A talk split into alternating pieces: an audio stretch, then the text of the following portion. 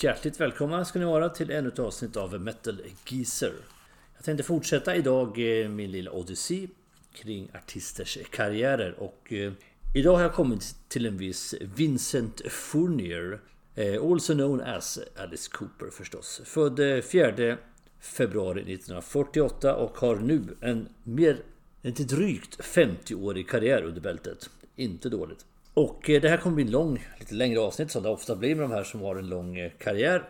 Och som vanligt med de artisterna så kommer jag förmodligen, utan att veta här och nu, att skynda på lite under de senare åren och fokusera mer på kanske storhetstiden som i Alice fall handlar om 70 och 80-tal. Alice Cooper, känd för att blanda eh, musik med med show och teater. Det är ju inte bara en rockkonsert man går och ser Alice Cooper. Man får ju man får liksom hela paketet. Det är allt möjligt. Det är skräck. Det är eh, giljotiner, blod, reptiler, elektriska stolen. Varför skulle inte den vara med? Dueller med svärd och så vidare. Och därför har ni även flott eh, epitetet skräckrockens gudfader. Det är inte helt fel, verkligen inte. Han har stilbildat på många sätt och har liksom stått som en förebild för många artister betydligt senare under hårdrockens historia. Dessutom blandar Alice väldigt mycket i olika genrer. Han flörtar mycket med olika genrer då av eh, både rock, hårdrock, heavy metal. Han blandar även in lite new wave, glam metal och till och med lite industri på några plattor i skarven 1900-tal och in i det nya millenniet. Sammanlagt har han sålt över 50 miljoner skivor till dags dato och då pratar vi både i bandet Alice Cooper och även som soloartist. Och vi går då in på karriären för Alice Cooper. Som jag sa, född 1948 i Detroit, Michigan. Och eh, som man kanske inte kan tro när man eh, ser och hör honom och lyssnar på hans lyrik då så var han uppväxt i en väldigt, väldigt religiös familj. Pappan var evangelist i en mormonförsamling och det var även hans farfar. Och Alice, eller som Vincent som han hette på den här tiden då, var, var aktiv i kyrkan också fram till ungefär 12 års ålder. Då flyttade hela familjen till Phoenix i Arizona och där började Alice då i skolan Cortez High School. Och tittar man då i gamla årsböcker då om Alice Cooper eller Vincent Fournier så står det då att hans, en av hans stora mål i livet står i årsboken att han tänker bli en mångmiljonsäljande artist. Och eh, jag kan bara tala för mig själv och jag tror att många känner samma sak att eh, den drömmen man har som, som tonåring eller ungdom kanske inte alltid slår in, i alla fall inte fullt ut. Eh. Men i Alice fall så stämde det väldigt, väldigt bra. 1964 hade den här skolan en, en talangtävling där Alice Cooper bestämde sig för att vara med. Och han hade ett band som han var medlem i då som hette ett märkligt, märkligt namn, The Earwigs. Och i det bandet fanns bland annat Glenn Buxton på gitarr och Dennis Dunaway på bas. Och varför nämner jag de här två och inga andra? Jo, därför att de här två dök senare upp i bandet Alice Cooper. Så redan här hade de lärt känna varandra. Och eh, här flörtar man redan tidigt då med eh, lite teaterattiraljer eh, och sånt. Man eh, klädde ut sig med peruker och gjorde parodiversioner av eh, exempelvis Beatles-låtar. Det roliga var på den här talangtävlingen så fanns det bara en enda person, nämligen Glenn Buxton, som kunde spela gitarr, spela sitt instrument. De andra mimade helt enkelt till musiken. Jag vet inte hur, hur juryn såg ut i den här talangtävlingen, men man vann alltihop i alla fall. Man kanske köpte eh, eller juryns röster med sina klatschiga peruker, vad vet jag. Det här gav i alla fall en blodad tand och man köpte instrument och startade ett band. På riktigt och tänkte att jäklar ska vi i alla fall börja lära oss att spela på grejen i alla fall så vi kan få ett riktigt band. Och vi döpte väl om oss samtidigt när vi ändå håller på till The Spiders. Gjorde man 1966. Här plockade man in två snubbar till. En viss Michael Bruce på gitarr och Neil Smith på trummor. Bytte namn igen på bandet. Det här är ju inget ovanligt. Man pratar om artister, man byter namn väldigt mycket. Man söker sin identitet och man eh, kollar runt lite och man testar sig fram. Och det är mycket cover eh, historier och sånt i början. Här bytte man i alla fall namn 1967, året efter alltså redan, till bandnamnet Nas. Och så flyttade man då till Los Angeles, för där var ju marknaden större då för, för musikbranschen. Och släppte man ett par singlar och spelade ganska mycket shower för att liksom göra sitt namn. Men så upptäckte man att en viss Todd Rundgren, en sån här legendarisk eh, amerikansk gitarrist, ni har säkert hört namnet. Han är bland annat inblandad på Meatloafs Bat Out of Hell skiva för övrigt. Han hade ett band som hette Nas, så det funkade inte jättebra. Vi måste ha ett nytt namn. Unge herr Fournier alltså, Alice Cooper, föreslog då att bandet skulle heta Alice Cooper. Och var kommer det ifrån? Det kan man verkligen undra. Det finns inte en jätte, jätte klockren förklaring till varför heter man just Alice Cooper. Man tyckte, han tyckte liksom att det här namnet hade liksom på något vis en humoristisk kontrast till, till bandets musik då. Och, eh, Namnet var lite inspirerat av, av, film, av filmer då, och inte minst filmen Whatever Happened to Baby Jane. Där eh, två riktigt sådana här superklassiska skådisar från eh, svartvita tiden var med. Nämligen Betty Davis och John Crawford. Och eh, inte minst Betty Davis och kraftiga utsmetade smink var en stor inspiration till, eh, till hur Alice Cooper sen skulle, skulle bli då. Och likadant en annan film som heter Barbarella, en sån här science fiction rymdfilm då, där, Anita Pallenberg hade en av huvudrollerna då. Och hon hade läderhandskar som hade knivar som sköts ut ur dem så här. Och eh, då kände Alice att det här, nu ska vi bygga lite grann på, på skräckrock då. Namnet Anita Pallenberg kanske ni... En liten klocka ringer någonstans och eh, det är inte helt eh, omöjligt i så fall därför att eh, hon har gjort sitt namn i rockkretsar redan innan. Hon var ju flickvän till Brian Jones i eh, Rolling Stones och sen bytte hon helt, helt enkelt eh, sonika då till Keith Richards i, i samma band lite senare. Och det var väl en, bland annat en av orsakerna till att det gick som det gick för Brian Jones enligt eh, historien. Nåväl, vi går vidare med Alice Cooper och inte Rolling Stones. Jag kanske återkommer till Rolling Stones en annan gång. Det är ett band jag hyser stor respekt för. I Venice i Kalifornien gjorde man ett, ett gig, ett riktigt, riktigt fiasko-gig. Som bland annat innebar att folk gick därifrån efter ungefär 10 minuter. Men det fanns en manager på plats. En eh, rockmanager vid namn Shep Gordon som såg potentialen i det här på något vis ändå. Att det här skulle kunna vända till något väldigt, väldigt positivt. Och eh, det föll sig så faktiskt. Och det, det, det är ofta sådär att eh, det är de små sakerna, de små detaljerna som, som drar, skapar historia. Och I det här fallet var det lite grann så också. Att Frank Zappa, som ju inte är vem som helst heller i den här rockvärlden, en väldigt intressant herre på många sätt och vis också. Han sökte bisarra akter till sitt nystartade skivbolag. Och de hade bestämt då, genom Shep Gordon då, klockan sju ska vi träffa i Frank Zappas hus. För att eh, prata upp oss och se om det finns någon potential för att signas till mitt bolag. Men bandet tog fel på AM och PM och eh, tanken var då från Zappas håll att de skulle träffas sju på kvällen. Istället dyker Alice Coopers band upp klockan sju på morgonen utanför Frank Zappas hus. Och eh, Zappa släpper in dem sju på morgonen och blir så imponerad av den entusiasmen som bandet uppvisar. Dyker upp sju på morgonen liksom för att eh, få ihop det här skivkontraktet. Det är ju helt galet. Det är klart att, att de här grabbarna ska ha ett skivkontrakt. Självfallet. Men vi måste ju fixa imagen lite tyckte Zappa då. Och eh, han, hade, han hade ett annat band i sitt stall. Ett tjejband, tjejband, rent tjejband som heter GTO. Eh, de gjorde ingen inget avtryck eh, i övrigt egentligen ifrån sig själva. Men de hjälpte till i alla fall med Alice Cooper band att fixa den här glammiga imagen som bandet hade då med smink och kajal och paljetter och platåskor och allt det här. 25 juni 1969 kommer debutplattan då från Alice Cooper Band som det är då. Eller Alice Cooper. Och det blev en psykedelisk flopp kan vi sammanfatta det hela med. Ingen, ingen musik som överhuvudtaget är representativ för det som Alice Cooper senare skulle bli känd för. Inga låtar överhuvudtaget från den här skivan har egentligen överlevt något liveset eh, efter det här. En liten eh, anekdot, eller detalj i alla fall, det är att singeln, de släppte en singel som hette Reflected, som ju floppade också då. Men den här skrevs senare om då av Fournier och återkom som låten Elected istället på Billion Dollar Baby som jag kommer att återkomma till förstås. Och då blev det en helt annat ljud i skällan och en, en helt annan, eh, ett helt annat mottagande. Man fortsatte i alla fall eh, att eh, göra spelningar och turnéer för att bilda sig ett namn i alla fall på sin, sin scenshow då. Och den 13 september 1969 på Toronto Rock'n'Roll Revival då kom, då inträffade The Chicken Incident har ni säkert hört talas om. Jag, jag drar den ändå igen. Det var nämligen så här att av någon anledning så hade man en levande kyckling i en kudde på scen. Ja, jag vet inte varför. Det är så mycket detaljer i rock, roll historien ibland. Så att, men så var det i alla fall. Han hade en kyckling i en kudde som han slet ut så här. Alice Cooper uppväxt i Detroit. Hade kanske aldrig satt sin, satt sin fot på, på en bondgård egentligen och eh, inte hade ingen större koll på på den animaliska världen överhuvudtaget. Så han tänkte, den här fågeln är klart den kan flyga. Det är en fågel, vingar, flyg. Kastar ut den bland publiken. Det gick ju sådär. För att den hamnade helt enkelt på första raden. Den landade, ja, 3-4 meter framför scenkanten. Där på första raden. Och där sitter folk i rullstol. Man har ju såna handikappplatser för att de ska se bra och eh, komma åt och se showen på ett bra sätt. Där sitter de. Och eh, det låter lite ironiskt. Folket i rullstol på första raden gick helt enkelt besök med den här stackars fågeln och slet sen fullständigt i bitar. Och eh, det här blev ju stort rabalder och skrevs om i tidningarna. Så dagen efter så ringde skivbolagsdirektör Frank Zappa upp eh, Cooper då, eller Fournier och frågade eh, var det här verkligen sant? Som det stod i tidningen att Cooper hade bitit huvudet av kycklingen och druckit blodet direkt ur den avslitna halsen. Var det så?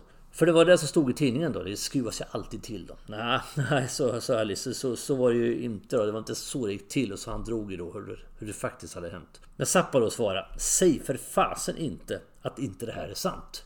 För det här är en rubrik som vi ska sälja skivor på. Så att eh, allt säljer med mördande reklam. Mördande är verkligen i det här fallet dubbeltydigt. Så är det och Zappa insåg det. Så att, eh, varför inte? Varför ta död på en bra historia? Man går vidare och släpper ett nytt album som heter Easy Action 27 mars 1970. Trots The Chicken Incident och eh, snygga rubriker i tidningarna så floppade även den här plattan totalt. Titel Easy Action har tagit ifrån musikalen West Side Story för övrigt. Nåväl, nu måste man ju göra någonting. Det går inte bara att leva på att kasta ut kycklingar till, eh, för, till publiken och få rubriker i tidningarna. Man måste ändå göra vettig musik på skivorna också för att kunna bli ett stort band. Så att eh, nu tog man tag i från tårna lite och när man släpper nästa platta. Love It To Death. 9 mars 1971. Och egentligen är väl det här den första hårdrocksplattan. Man går ifrån det här 60-talsinspirerade psykedelien som man hade testat på på skivorna innan. Och plockade dessutom in en väldigt, väldigt skarp eh, producent. Nämligen Bob Estrin som är känd för sina jobb med Deep Purple, Pink Floyd, Aerosmith och Kiss. Så det var liksom inte vem som helst. Och eh, lite signifikativt eller ironiskt jag skulle vilja uttrycka det så. Det här är största succén på skivbolaget Straight Records. Alltså Frank Zappas bolag. Men det är också den sista. Eh, från den här plattan kan vi nämna singeln I'm 18 som ni garanterat har hört mycket. Den kom in 21 på Billboard och Albumet kom på plats 35 på samma Billboardlista och här får man då sitt stora genombrott. Och i och med att man får succé får man lite mera pengar. Man kan göra lite större scenshower. Det är lite grann parallellfall med Kiss och liknande bandet. Ju mer som kommer in desto större shower gör man. Och det, det tycker jag på sitt sätt är lite... Eller lite, det, det är ganska rejält. Sympatiskt att man liksom återinvesterar sina stigande intäkter då till publiken så att de får en ännu bättre show. Så nu börjar eh, chockshowen eller skräckshowen att eh, ta mer fasta former och utvecklas då. Så bland annat då i låten The Ballad of Dwight Fry så låten handlar för övrigt om en intagen på mentalsjukhus. Alice Cooper eh, de låser fast honom då i, i en tvångströja och släpar av honom ur scenen. Han återkommer upp på scenen igen för att avrättas i elektriska stolen i låten Black Juju. Så här börjar man då få till det här som det blir sådana enorma rubriker kring då. Stora skivbolaget Warner Brothers signade bandet. Man lämnar som sagt Straight Records och går in på ett eh, multibolag istället och släpper plattan Killer 27 november 1971.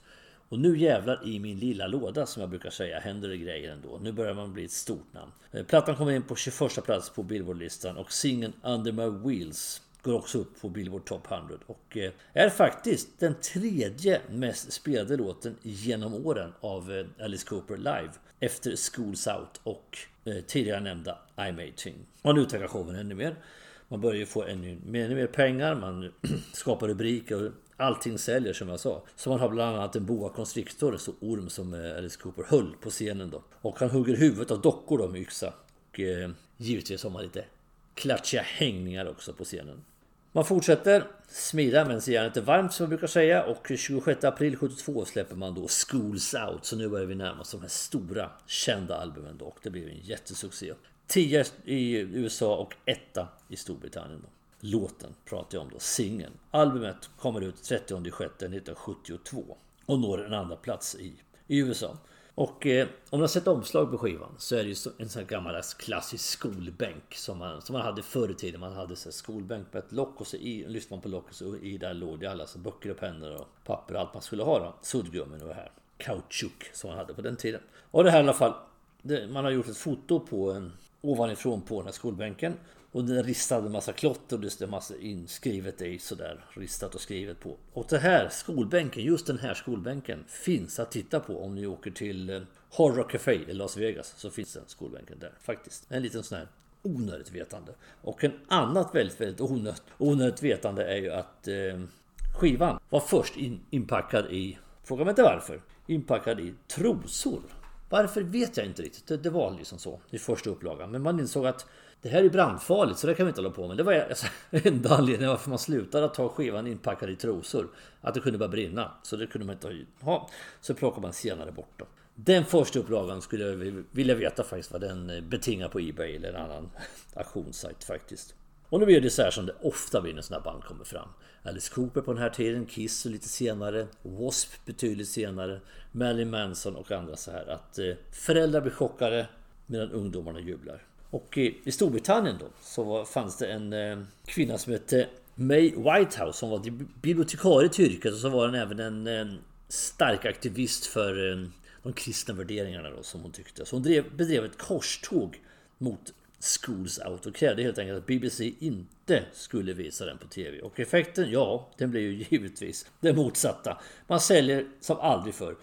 Och Alice Cooper skickade faktiskt en blomma till May Whitehouse och eh, tackar helt enkelt för draghjälpen för att de kunde sälja så mycket skivor. Tycker jag är lite roligt faktiskt. Det fanns en annan väldigt inskränkt person som är en politiker i brittiska parlamentet som heter Reginald Moulding. Han försökte få bandet bannlyst i Storbritannien så att de inte skulle få turnera där. Där känner man igen från massor med band liksom. Jag vet inte. Förfäkta sig och försöka stoppa liksom skräckrock och det behöver inte vara skräckrock. Det kan ju vara betydligt mer lugnare band än så här. Och det lyckas ju aldrig. Jag förstår mig inte på den här typen av moralister som bedriver sina fruktlösa korståg.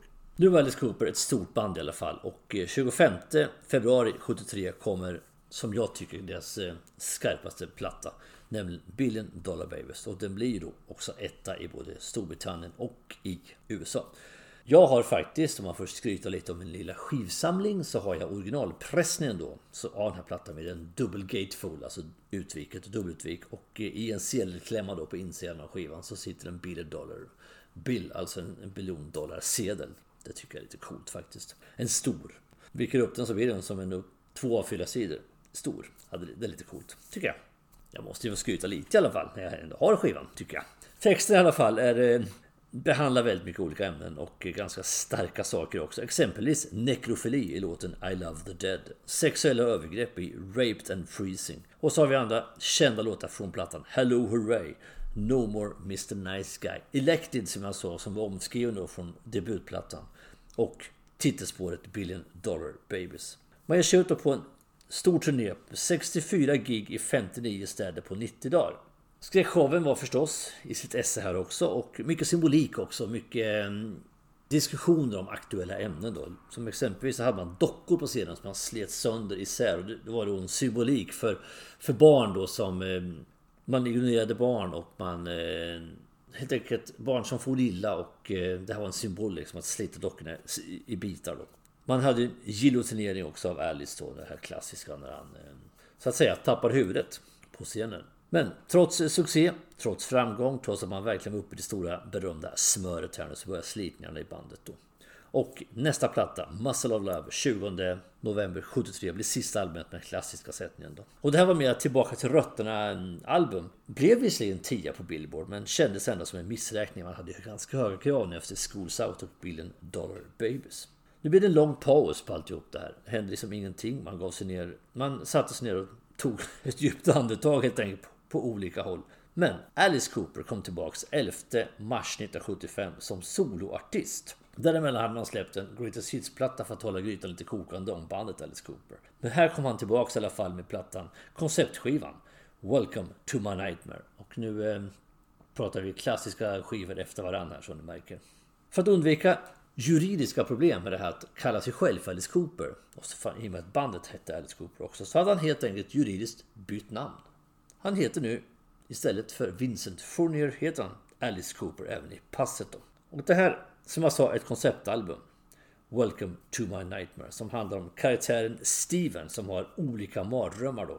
Som eh, går igen i låtarna då. Och eh, kända låtar från den här exempelvis Cold Ethel och Only Women Bleed. Femma på Billboardlistan. Ännu mer storslagen och sultig scenshow. Nu bland annat har han med sig på scenen, oklart varför kan jag ärligt säga, en 2,5 meter hög hårig cyklop, alltså en enögt monster då som Alice Cooper eh, halshugger då. Här har han Lou Reed med, eh, inte Lou Reed, men hans kompan har han med sig då. på showen och på turnén. Och det var en viss Bob Estrin igen här, superproducenten som har hjälpt till att sammanföra Lou Reeds kompan med Alice Cooper då. Han hade ju inget band vid den här tiden så han var tvungen att ha ett gäng som kunde lira då, givetvis. Han fortsätter släppa plattor. Succén uteblir lite grann. Alice Cooper Goes to Hell 25 juni 76 och Lazen Whiskey 29 april 77 betydligt svagare plattor. Och eh, i samband med, samband med det här så började också Alice att få ännu mer påtagliga drogproblem som helt enkelt resulterade i att de blev övermäktiga till slut och Eh, skapade stora problem för Alice. Enligt rykten, det är alltid så här eh, att man vill prata om hur mycket de tryckte i sig, hur mycket de fixade och så. Men enligt rykten då så, så drack han två lådor Budweiser öl och en flaska whisky om dagen. Och det är ju ganska mycket faktiskt får man ändå säga. Bildt uttryckt. Det är förvånande att han stod, kunde stå på scenen överhuvudtaget. Det här ledde som sagt till övermäktiga drogproblem. Alice la in sig på ett mentalsjukhus för att bli ren. Och när han kom ut därifrån jag pratade om det här i albumet, eh, avsnittet om konceptalbum för att här kommer då 17 november 78 From the Inside, ett konceptalbum som han nämnde då, pratade om då. Stark platt i Alice Coopers karriär. Han håller den själv väldigt högt. Det är en väldigt viktig skiva för honom. Karaktärerna på konceptplattan kommer helt enkelt från karaktärer han hade mött då på mentalsjukhuset. Han fick hjälp eh, med låtskriveriet också av en viss Bernie Taupin som eh, har hjälpt Elton John mycket med, med låtskrivandet. Så att eh, lite crossover här mellan genrerna kan man ju säga då. Scenbygget då på, när man var ute på turné. Då hade man helt enkelt insidan av ett mentalsjukhus. Men trots att han hade varit inne på avgiftning och gjorde en platta som fick bra respons och blev betraktad som en bra Alice Cooper-skiva så han har ändå inte riktigt rätt här. Han eh, försökte så ta sig fram på olika sätt för att hålla karriären vid liv lite. Han var med i lite filmer i så här små korta cameo-roller. Han dök upp i The Muppet Show av alla shower i världen. Han var med i den här filmen som jag också pratat om. Sgt. Pepper's Lonely Hearts Club Band. En musikal som bygger på Beatles musik givetvis. Han var även med i en film som heter 61 som en viss Mae West eh, hade huvudrollen i. Men eh, som sagt, det var lite grann eh, som att spinka en gris, höll på att säga. Det hjälpte inte riktigt eh, att hålla igång det här för att eh, han hamnade ändå tillbaks i drogträsket och eh, nu var det riktigt illa faktiskt. För här släpper han fyra album som man faktiskt inte ens minns att han har gjort. Jag vet att det finns de som tycker att den här skivan är bra. Majoriteten tycker det inte och jag tillhör dem och därför väljer jag att gå ganska snabbt förbi dem. Väldigt snabbt förbi dem. Flush the Fashion, Special Forces, Zipper Catches Skin och Dada. Här var han, förutom att han inte kommer ihåg det själv, vilket betyder att han var väldigt mycket ur balans här, Alice. Så är musiken inte alls, tilltalar inte mig i alla fall, det som han gör här. Det är lite new wave och lite experimentellt och sånt. Så att de här fiaskoskivorna som jag väljer att kalla dem, de skippar vi här nu och går helt enkelt vidare kommer in på 80-talet, 1983, så eh, hamnade Alice på sjukhus då för alkoholism och leversvikt. Han har ju varit jävligt illa ute kan man ju verkligen säga. Här tog han tag i sitt liv, faktiskt kan man säga en gång för alla. Hösten 83 blev Alice Cooper nykter och har så förblivit. Så det är, det är bra gjort. Bra jobbat Alice! Han fortsatte då att försöka få liv i sin karriär igen som hade letat lite i träda givetvis efter det här. Först fiaskorna då med alla den här The Muppet Show och allt det här och lite eh, sånt som inte har så mycket med rock att göra. Och sen fyra skitplattor helt enkelt då. Så nu gällde det att få fart på karriären. Han gjorde mycket musikaliska samarbeten då för att få liv i sin karriär igen. Bland annat med Joe Perry, Aerosmith, Twisted Sister var han tillsammans med och led lite. John McCoy som eh, ni känner ju från Hanoi Rocks. Jobbade han också tillsammans med. Innan nu den stora comebacken kom här.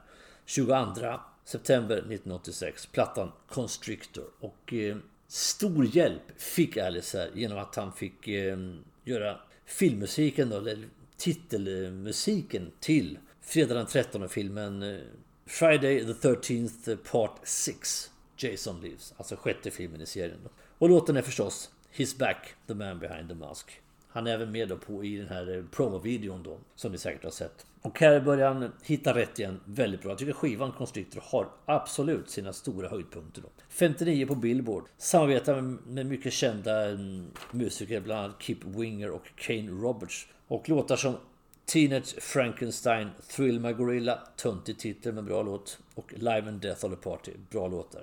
Och det här börjar Alice verkligen hitta rätt. Och jag själv, när jag köpte skivan, kände att eh, här har det börjat hända lite grejer igen. Jag hade de här tidiga 70-talsplattorna men tappade ju Alice under många, många år. Men här, här är han ju tillbaks igen. Nästa platta, 5 september 1987. Raise your fist and gel. Eh, Kane Roberts, Keith Winger med här också. Och här har vi också lite skräckkoppling på den här plattan. En viss Robert Englund. Robert Englund kan man ju säga om man vill vara lite svensk. Eh, känd ifrån eh, Elm Street-filmerna där han alltså spelar Freddy Krueger då med de här eh, knivhänderna, knivfingrarna. Då. Han, han gäst sjunger på låten Lock Me Up. Två turnéer gör han nu.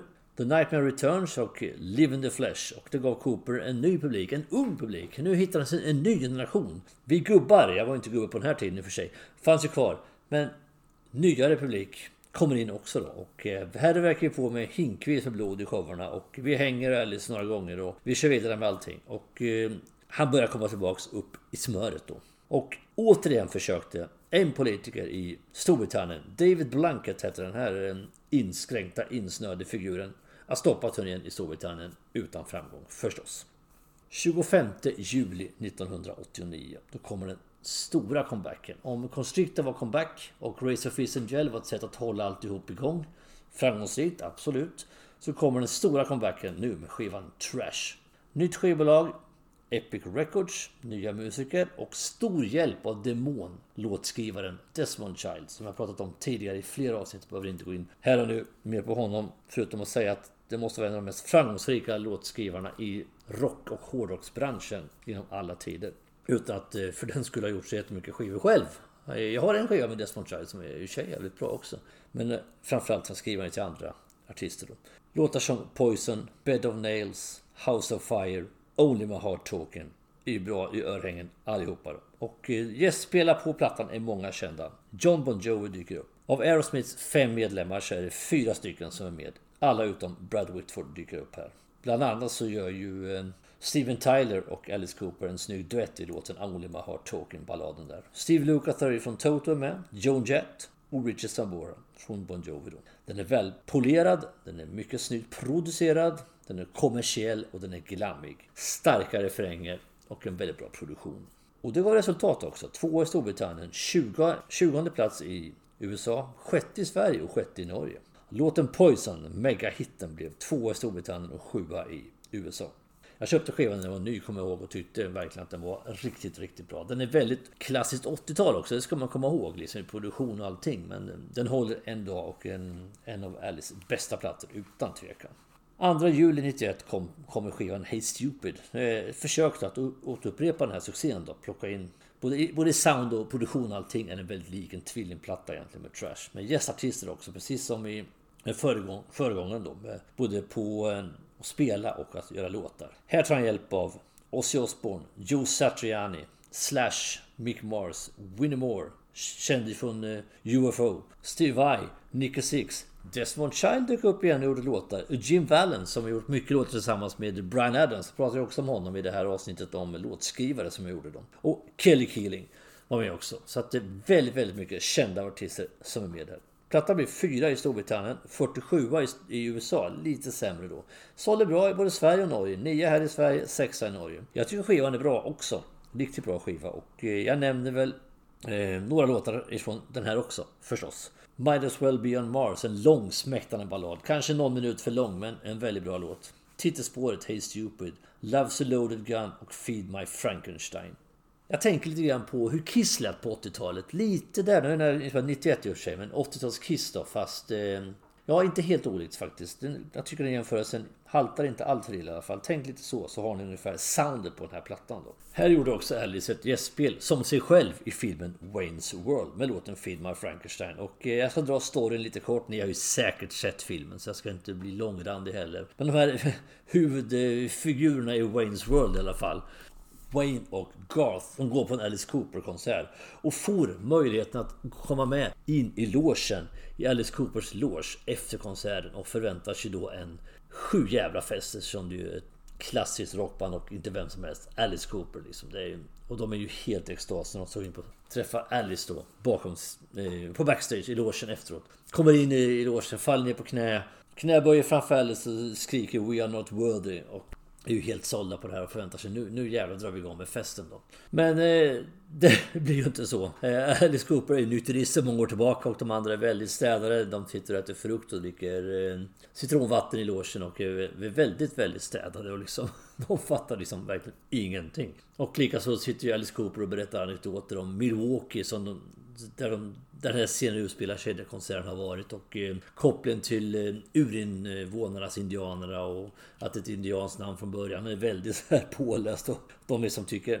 vad fan har vi hamnat? Har vi hamnat på någon biblioteksföreläsning liksom med eh, destillerat vatten att dricka eller var, var, var har vi hamnat någonstans? Så att, eh, det är lite roligt sådär. Det blir alltid, alltid roligare om man eh, Se ser det själv i verkligheten förstås, än att jag sitter här och berättar. Men det är en rolig scen i alla fall och Alice Cooper driver lite grann med sig själv också. Jag tycker när artister med självdistans tycker jag uppskattar mycket. Vi går vidare och hoppar fram eh, några år till 12 juli 1994 när plattan eh, The Last Temptation kommer. En bra skiva. En koncept, eh, ett konceptalbum som kretsar kring karaktären Steven som han hade i Welcome to my nightmare. Är tillbaks här igen. Kretsar kring Steven och en showman med övernaturliga krafter. Det låter jätte... Många som konceptplattor låter ju väldigt så här. Okej. Okay. Men det är så det är i alla fall och ehm, det finns en koppling här till ehm, till religion på den här konceptplattan. Då. Och eh, skivan i sig musikaliskt är färgad lite av musikaliska utvecklingen i världen då med lite grunge-vibbar här. Och han har fått hjälp också av Chris Cornell från Soundgarden och eh, Derek Sherinian från Dream Theater på den här plattan. Skivan fick bra recensioner men sålde desto sämre. Nu släppte man en liveplatta också, Fistful of Alice, 29 juli 1997 inspelad året innan på den här turnén för Last Temptation då, 22 juni 1996. På Sammy Hagers Cabo Weibo Club i Mexiko. Sammy Hager är en man med många järn i elden. En väldigt, väldigt sympatisk rockstjärna. Verkar vara en riktig hyvens kille också tycker jag. Jag läste hans bok bland annat, Red. Väldigt bra bok. Han har driver mycket. Han är entreprenör också den här Sammy Hagar. Så han har ju ett eget tequila-märke också, Cabo Weibo. Och då har han ju då Cabo Weibo Club i Mexiko. Och Där spelade man in den här konserten som sen släpptes då på Fistful of Alice. Så nu tog det ett bra tag innan det kom ett nytt studioalbum. Här börjar han gå ner lite i produktionstakt, vilket är inte är helt ovanligt med band som håller på länge. Det blir ofta så och eh, det dröjer fram till 2000 när plattan Brutal Planet kommer. Men då varvar han istället upp desto mer för han släpper två tvillingplattor egentligen. Så att eh, jag talar emot mig själv lite grann kan man säga här. Men just här är han lite, ganska produktiv. Han släpper, när, efter de här åren utan att det händer någonting på några år. Sen kommer två plattor väldigt tätt. Brutal Planet 6 juni 2000 och Dragon Town 18 september 2001. Ett drygt år mellan bara. Dystopiska mörka plattor. Det, det är heavy metal med, med mycket skräckteman också då. Och och eh, Brutal Planet handlar mycket om våld i nära relationer och, och fördomar och psykisk terror och krig och skolskjutningar. Då. Så det är inte direkt några glättiga ämnen, men viktiga ämnen absolut. Och eh, Dragon Tongue kan nämna plattan. Eh, en låt som heter Disgraceland. Detta kopar upp det här absurda som det ändå är när man tänker efter. Elvis Presley, alltså världens största rockhjälte och enorm sexsymbol och liksom den mannen som drev alltihop från början.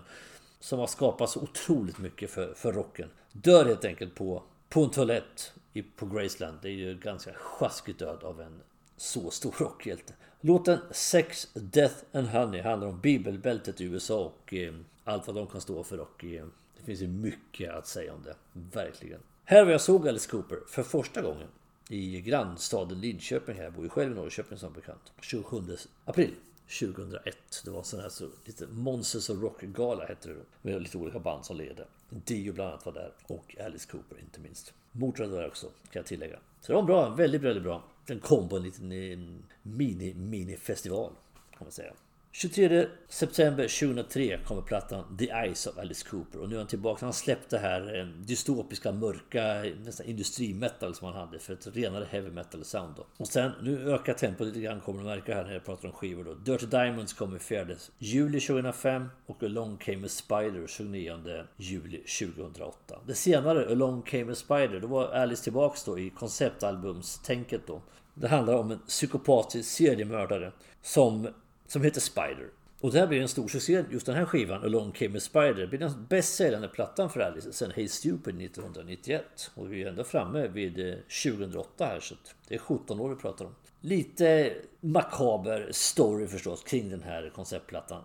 Att var, de här liken man hittar då, det är en seriemördare handlar om som jag sa. Och när man hittar liken då efter seriemördarens framfart då, så har varje lik ett ben borta. Och det beror på att Spider Samla på benen då för att bygga sig en egen spindel. Alltså åtta lik, åtta ben. Ja, jag vet inte vad de får alltifrån ibland. Men lite, lite spännande tycker jag ändå. Tema sådär.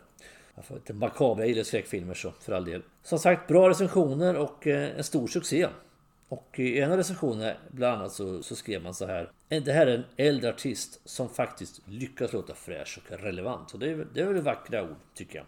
Nu var jag såg Alice Cooper igen för andra gången. Och det gjorde jag 7 augusti 2010 på den otroligt blöta festivalen. Inte blöt inombords, för nej, verkligen inte. För jag var där med mina barn. Men den väldigt, väldigt blöt.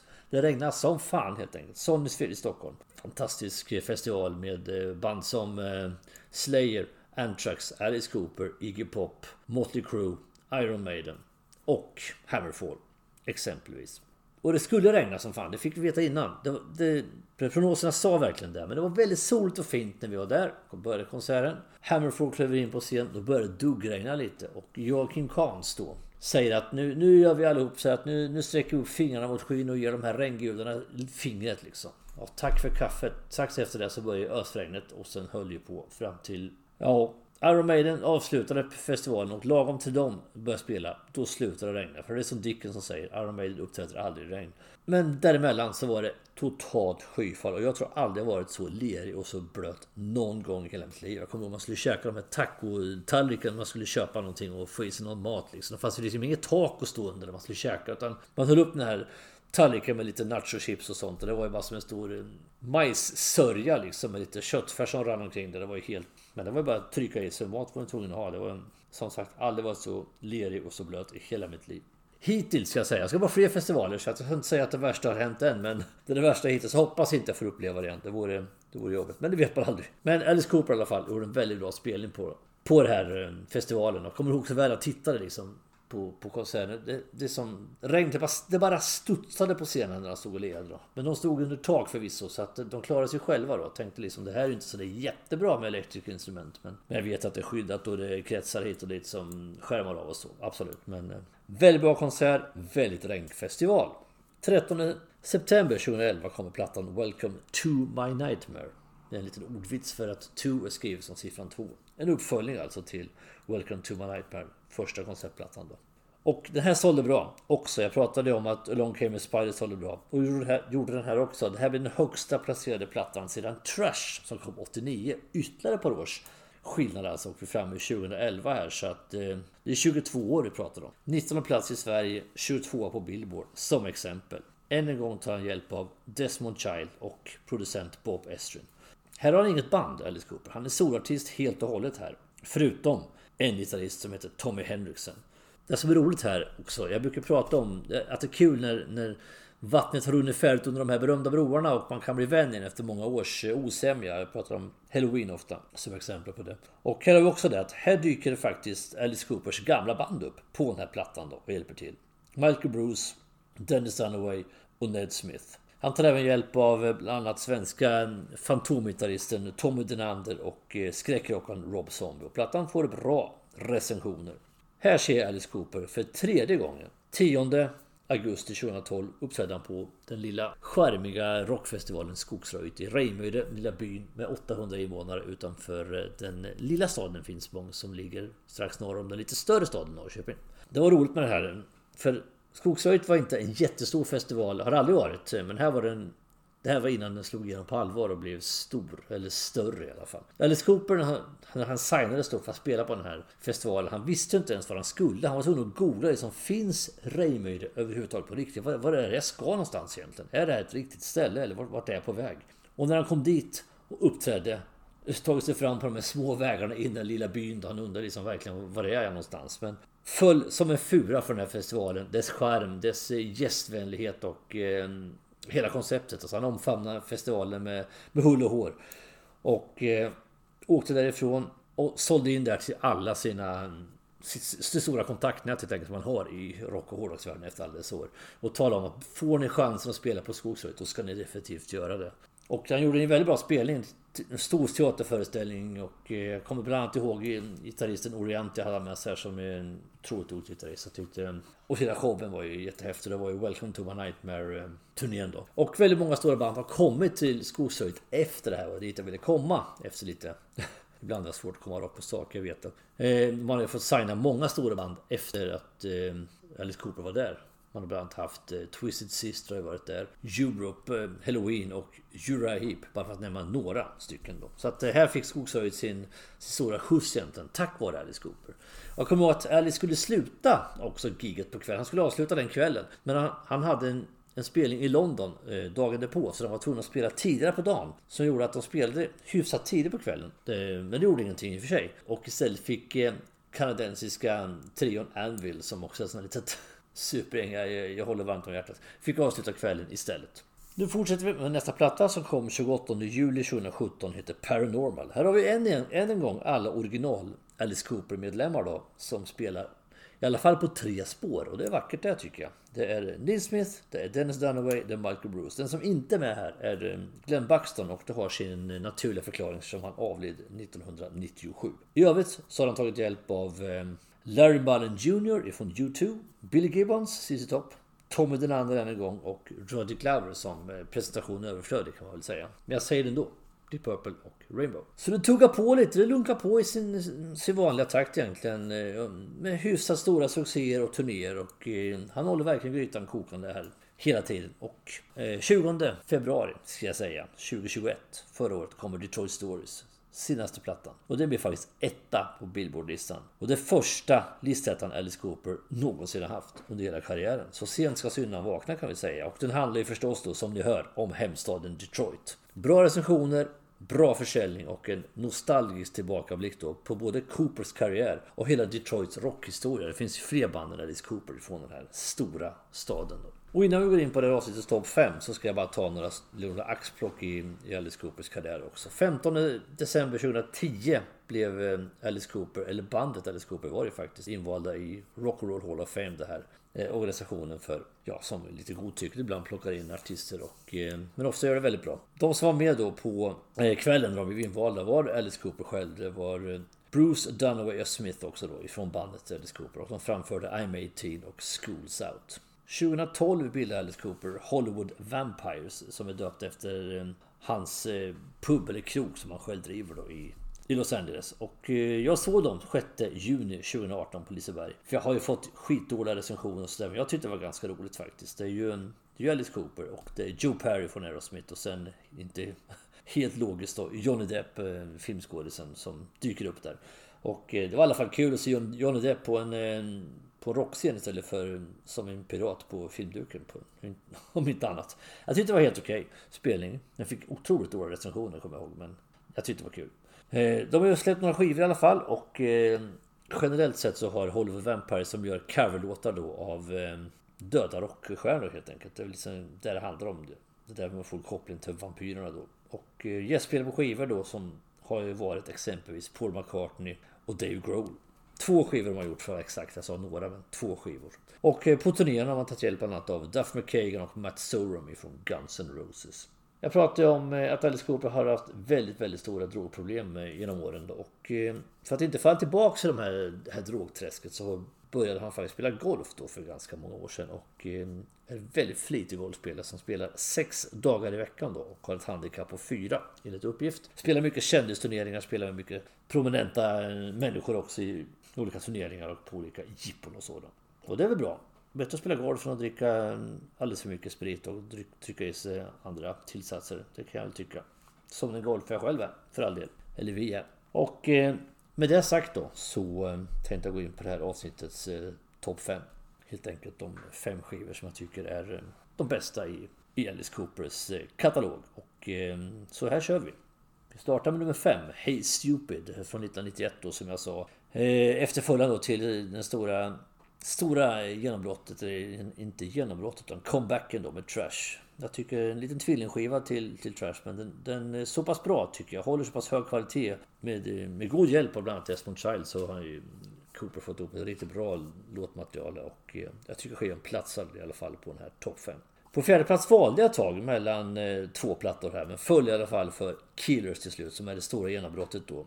Som jag tycker är en klassiker i, i hans 70-talskatalog. Jag hade en tanke lite grann på att ta med Constrictor istället men jag, jag föll i alla fall för Killer till slut.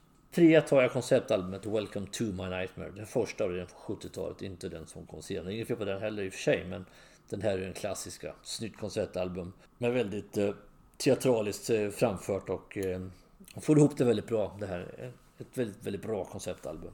Två lägger Trash, stora comebacken eller um, stora succén då som han, han tog hjälp av mycket, mycket um, prominenta eh, musiker och duktiga producenter och låtskrivare.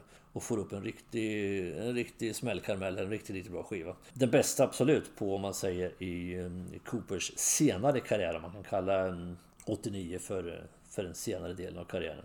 Och det tycker jag man kan.